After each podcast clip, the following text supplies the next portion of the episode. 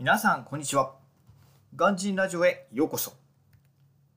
今日のテーマはエジプト第2回ということで昨日はエジプトのことをざっくり紹介いたしました。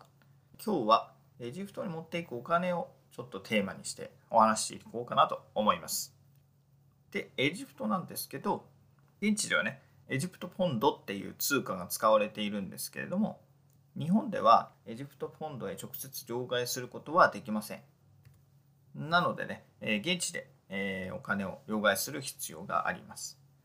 日本円でも最悪できないことはないんですけれども米ドルやユーロとかあとはイギリスポンドも使えるので、まあ、その辺のねメジャーな紙幣を持っていってもらえればと思います。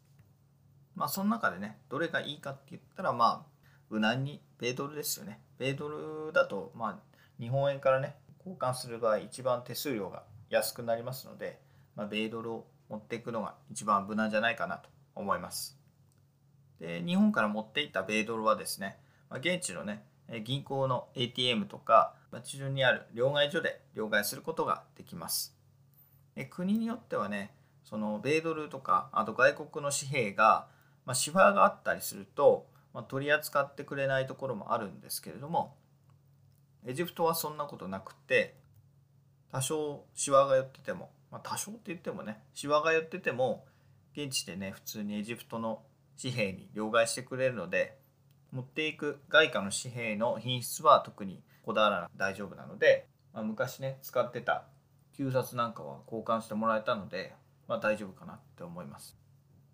じゃあ日本円が使えるか使えないかなんですけどまあギリギリ使えないこともないんですけれども、え、日本円を使う場合かなり円安になっているのであのやめた方がいいです。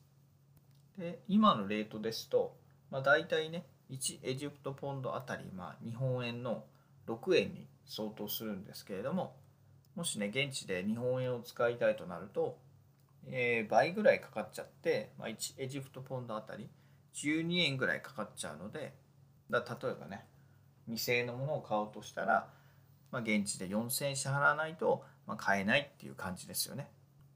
なので、まあ、ドルとかねユーロからエジプトポンドを作るのが一番かと思います、まあ、それらのね紙幣があれば、まあ、最悪エジプトポンドがなくてもそれらのドルとかユーロの紙幣であの物を買ったりすることはできるので逆にそれらの紙幣があれば間違いないと思います。まあ、これはエジプトに限った話ではないですけど、まあ、外国行くんであればね米ドル